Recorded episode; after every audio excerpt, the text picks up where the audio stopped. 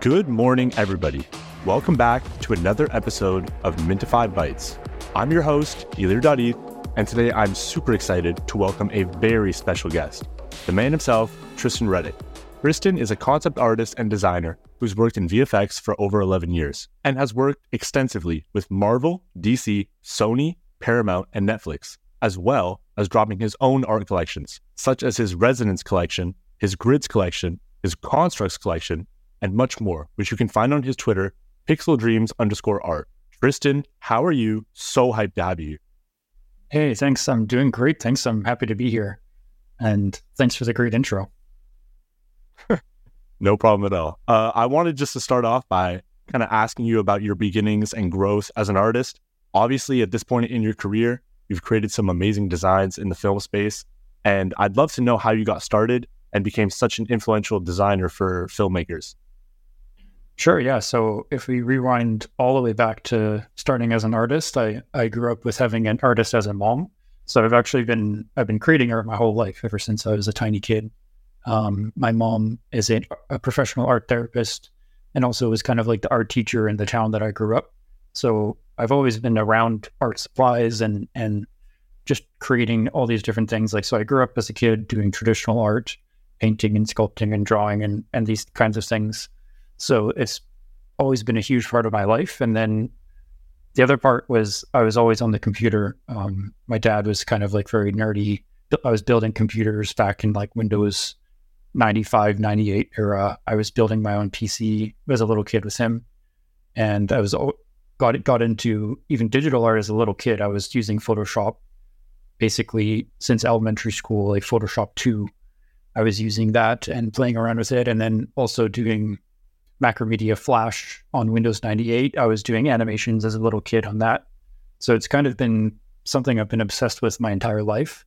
And my dream as a little kid was this one focused goal of creating monsters and movies. That was like the only thing I've ever wanted to do my whole life. Because as a little kid, I was always drawing monsters. Like it was my favorite thing to do was just draw monsters and create creature designs ever since I was yeah tiny. And so when I was 18, I basically got right into school. I went to the Art Institute of Vancouver for 3D modeling. Um, I originally thought I was going to work in 3D animation because I have a, a, big love for animated films like Pixar and claymation and all that stuff. I, I love that that world, but I ended up uh, moving into the kind of live action uh, CG VFX um, industry. And so at 18, I started in college and then I got my first job in the film industry at 21. And yeah, fast forward to now, I, I just love my job and I've been doing it, like you said in the intro, for 11 years. Okay, so I've always found it really interesting when, and I've always loved it when people their their path in life, it's like they've almost been destined to do it. They've almost had that love since they were young, and they've just pursued it, and it's got them to where they are. However, you do mention the interesting point that you kind of made a segue into kind of visual visual designing for for films, right? Your designs for films are, in my eyes, really perfect for each project. And I really want to know how would you kind of describe your artistic style and who or what are your main creative influences? Yeah, so my my style kind of goes all over the place. I'm really into experimenting and and pushing myself into new directions. I'm always getting inspired by different artists and creators and mediums and so my style is it's hard to pinpoint, I think, because I kind of keep evolving my own personal style, which is something that keeps me excited. So my first Genesis mint on the blockchain was called orbs and they're like abstract art that look like kind of like little planets and i love abstract art but also has some sort of grounding in looks like landscapes or planets. And then kind of each collection, there's a little, is kind of moving in a little different direction. Um, like the grids collection was inspired by Jack Butcher and like hyper minimalism and being able to take something very simple and then make it as impactful as possible. So yeah, I'm inspired by all sorts of artists and and everything all over the place, including traditional artists that I grew up loving, like H.R. Giger, uh, Beksinski, James Jean, uh, Peter Mohrbacher. And as far as Web3 artists, like I said, I'm very inspired by Jack Butcher, Sam Spratt, especially with his recent Monuments game. And Beeple, I've been a fan of Beeple ever since I was in college, before he ever became super famous like he is now. And also, Peter Kristian Stoveland is another huge inspiration to me. So I'm I'm glad you mentioned your grids collection because you described it as an exploration of science informing the creative process, and that it's also inspired by the beauty of machine learning systems and the intersection of technology and art. Clearly, as artists in this new era, digital era, that intersection of technology and art is something we're all really fascinated about. Not all of us fully understand it. Could you elaborate on that inspiration behind the grids collection and the process of, as you said, intersecting technology and art to create that? Absolutely. Yeah. So when I made it, there is the ongoing, which is still going on to this day, the constant debate, or in some cases, arguments about AI art and AI generated art and generated art in, in general. And that's something that I felt pretty pretty strongly about because actually I've gone through this before with digital art as a medium. Um, maybe 10, 10 plus years ago, digital art was still seen as this kind of cheat code or this thing that wasn't real, quote unquote, real art. For example, uh, when I was in college, I was presenting my digital art in galleries and gallery showings and, you know, trying to sell art on the side to make my way through college. And I had the experience of hanging my art in a gallery setting, and people, when they find out it was digital or found out, heard the word Photoshop, immediately would cold shoulder and be dismissive of it because at that time the traditional art world was not understanding or accepting digital art.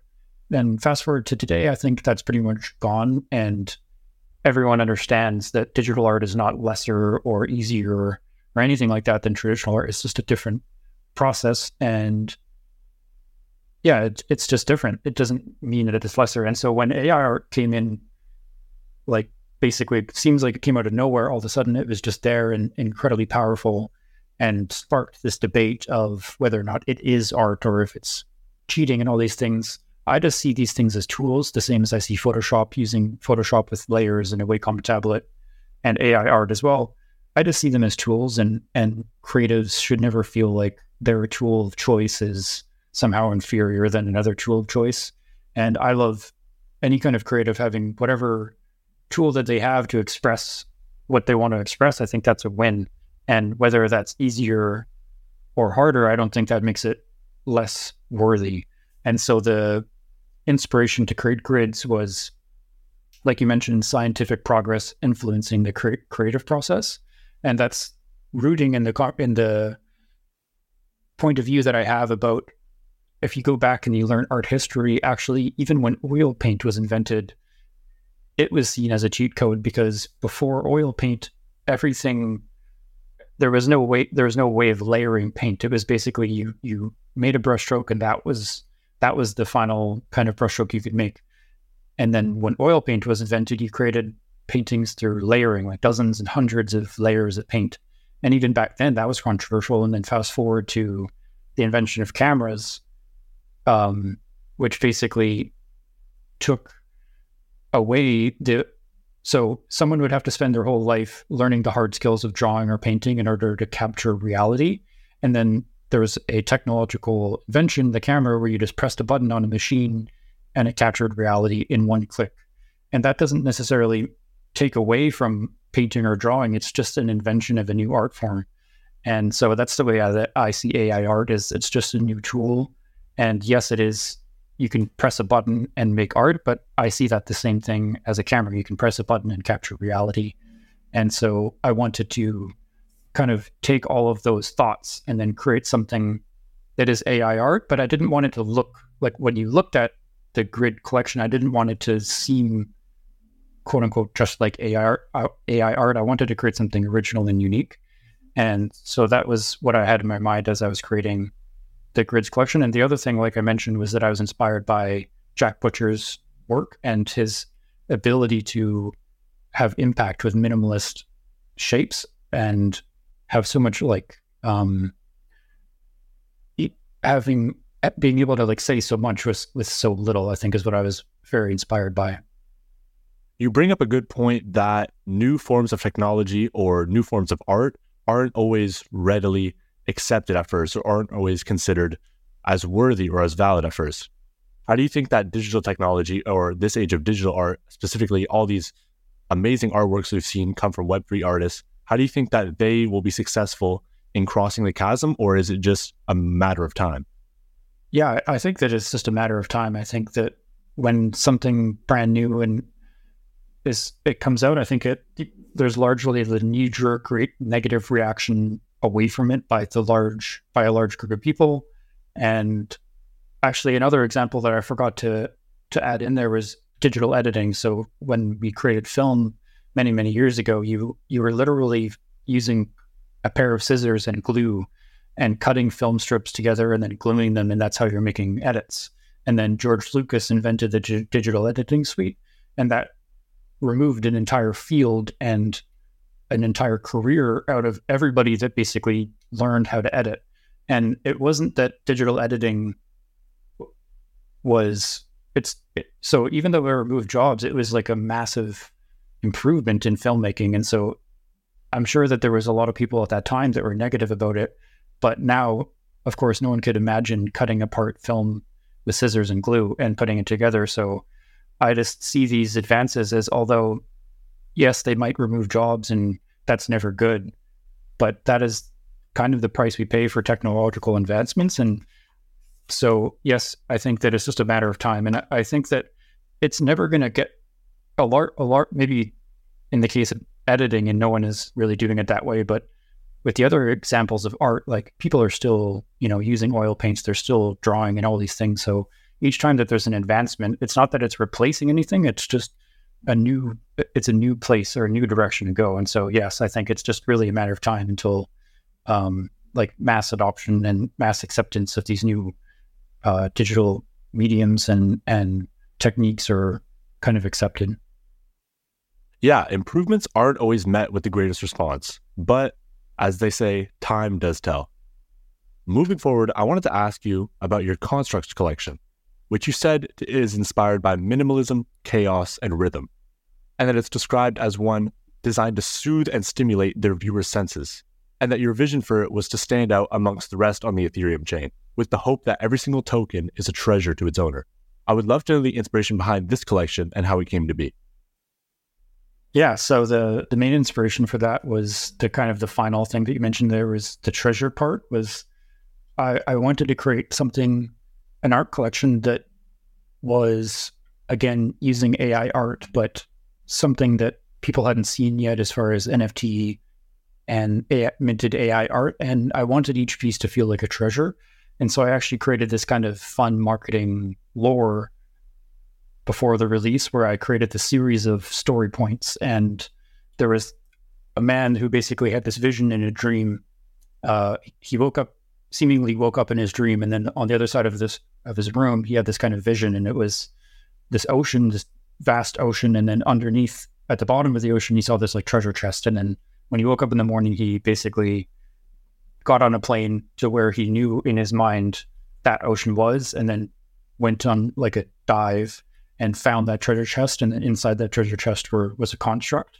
And so the whole idea there was that I wanted my collectors who bought my original collection called Orbs, which is which is it serves as a mint pass to my future collections. I wanted all of them when they revealed their construct to feel like they have found a piece of treasure. And so that was my main inspiration to make every single piece feel like something special and like a treasure to to the collector.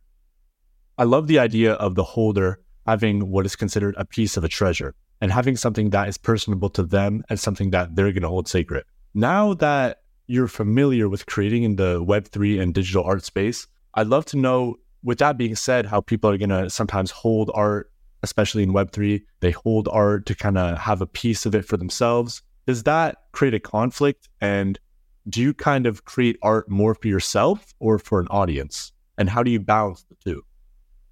Yeah, it's a good question. I absolutely create art for myself.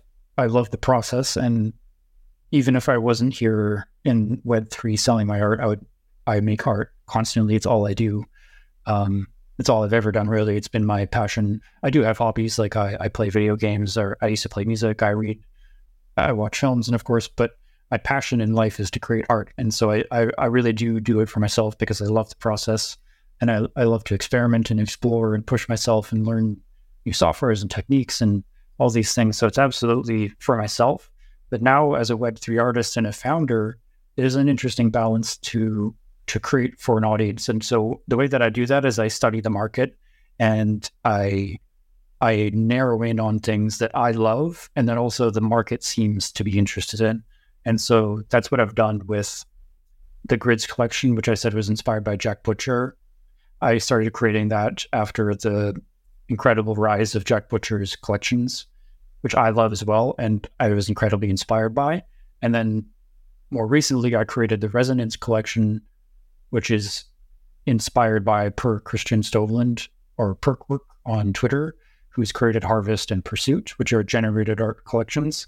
And again, I love that art so much. And also, I can see the market loving it. And so that's how I kind of balance the two things. I find something that I fall in love with as a fan and also a collector and also inspires me as a creator. So that that's what I'm looking forward to balance those two. That to me is what it's all about. It's about being a creator, taking pride in your work, and loving the process. Considering you say you love the process and love creating art for yourself, what's your kind of creative process or creative ritual before you start a project, before you get into some work to kind of lock yourself in and ensure that you're just ready to go and ready to create?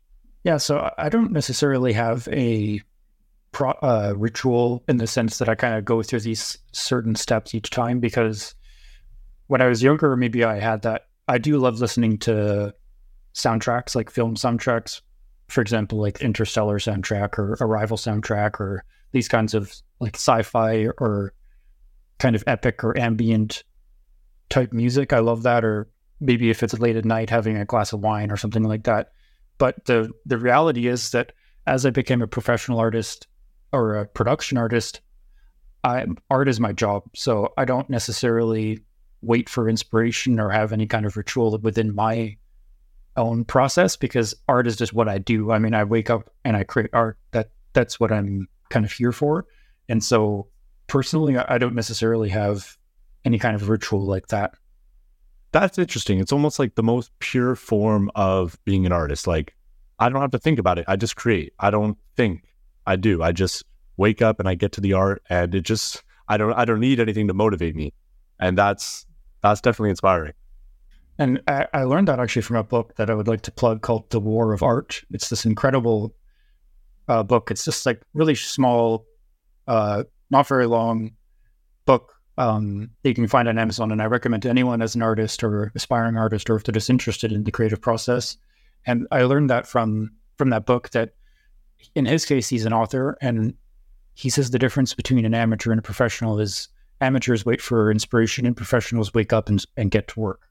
And I kind of took that as a life lesson when I read that many years ago. And I've, I've reread that book countless times. And I've also bought it as a gift and given it to my friends many, many times because there's certain uh, passages in that book that absolutely resonated with me and kind of informed who I am in a way. And so, yeah, I, I took that. I just wake up and I create um, from that book, and that's exactly how how I am. Amateurs wait for inspiration, and professionals just get to work. I I love that. I love that. Would you say then that you don't really believe in like an artist block or a creative blocks? Oh no, I absolutely do. It's just there's a difference.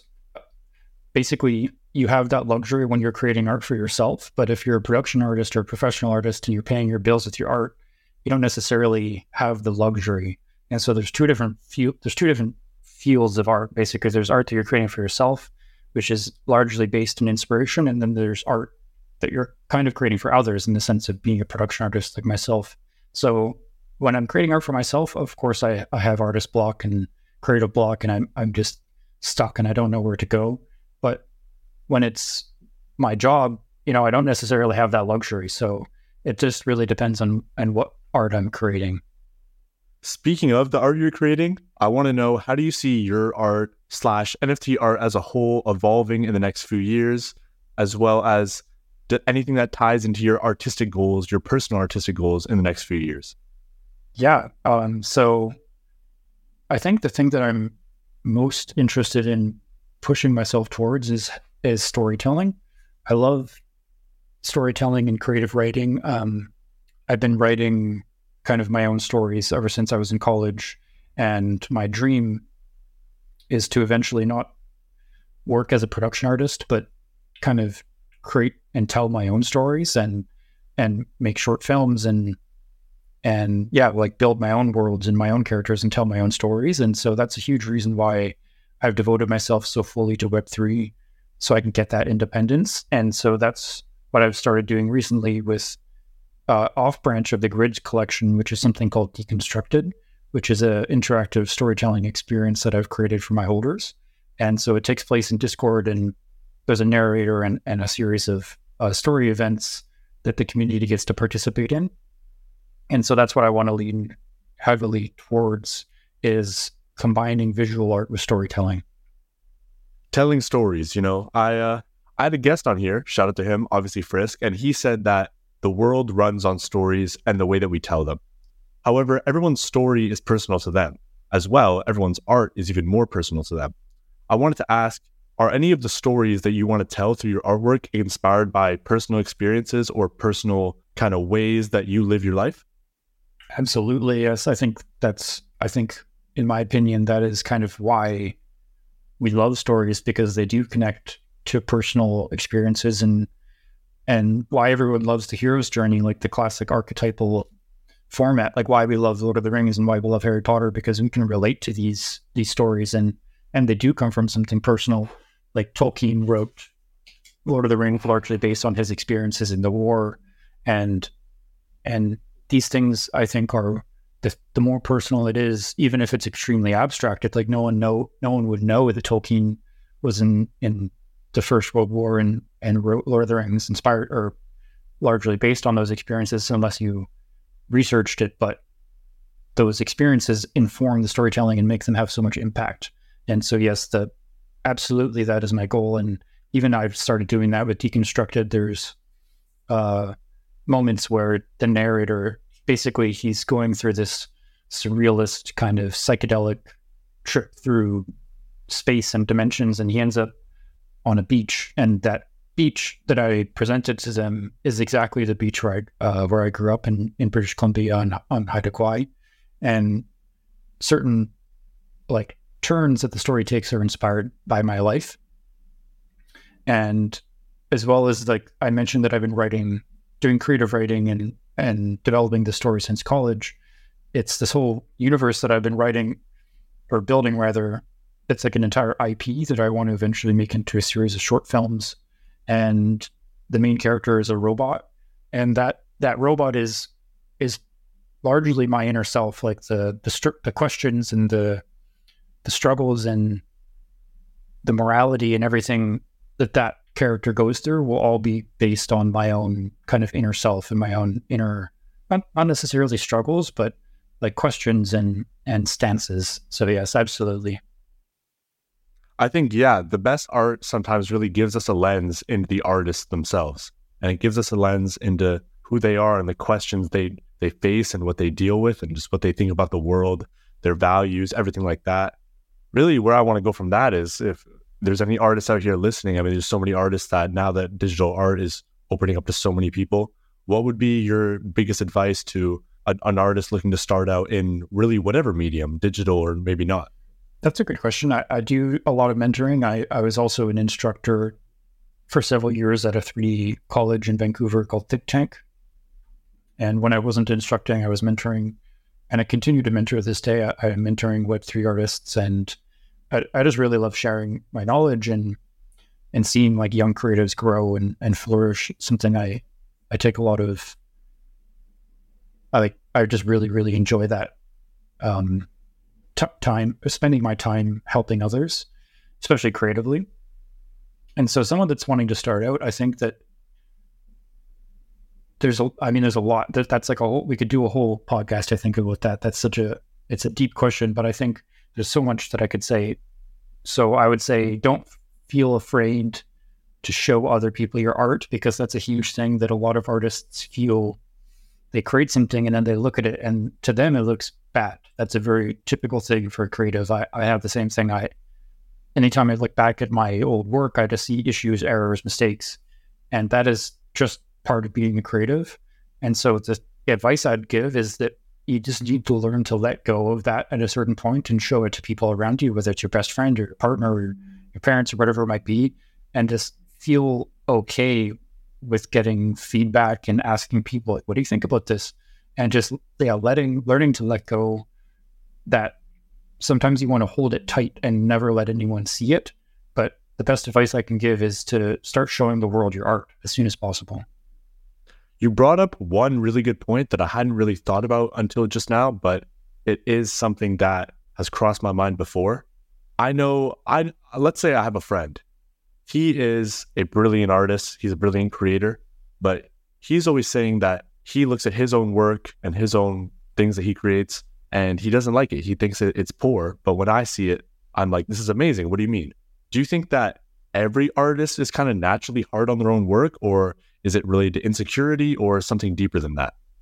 Yeah, I think that's a natural part of being an artist. I think that if you're an artist and you look at everything you make and you think it's a masterpiece, I think that's a flaw because you will basically plateau at, at, a certain point if you think if, if an artist looks at his his or her creation and thinks this is perfect, you have now created a ceiling for your skill set and your talent. And so I think that it's not only natural and normal, but I think it's healthy to to be critical of your own creations because that allows you to continue to to grow and excel within uh, whatever medium it is, like whatever you you're creating within. I think that yeah, it's just incredibly normal and healthy to be critical, but not not to the point of there's there's a balance, right? Because let's say in that in that story, like that that artist friend that looks at his art and if he's so negative on it that he just stops, then that is a detriment because, of course, if they if they love creating art and they should keep doing it and they should uh, pursue that path. And so there's there's definitely a balance. Like there should be some amount of you you should feel proud of what you create, but also don't feel bad about seeing it as not good enough. I think that's totally natural. That's very true. And the two things I get from that is kind of one, nobody's perfect, but at the same time, it never really benefits you if you overthink. Well, Tristan, I can definitely say I've learned so much from you today, and I think all of us listening have. I want to genuinely thank you so much for coming on here and sharing your story, your inspirations, and the process that goes into your work. Thanks for having me. I I I really enjoy talking about this stuff, and if any if I helped anyone or brought insight to anyone, any of my collectors or artists, and that's fantastic. And also, if anyone ever wants to reach out to me with their art or questions or ask me more questions about anything I've said, absolutely uh, feel free to reach out um, on Twitter, pixel dreams underscore art, anytime. With that being said, I will see you all on the next episode of Mintify Bytes. Thank you all for listening, and let's keep building.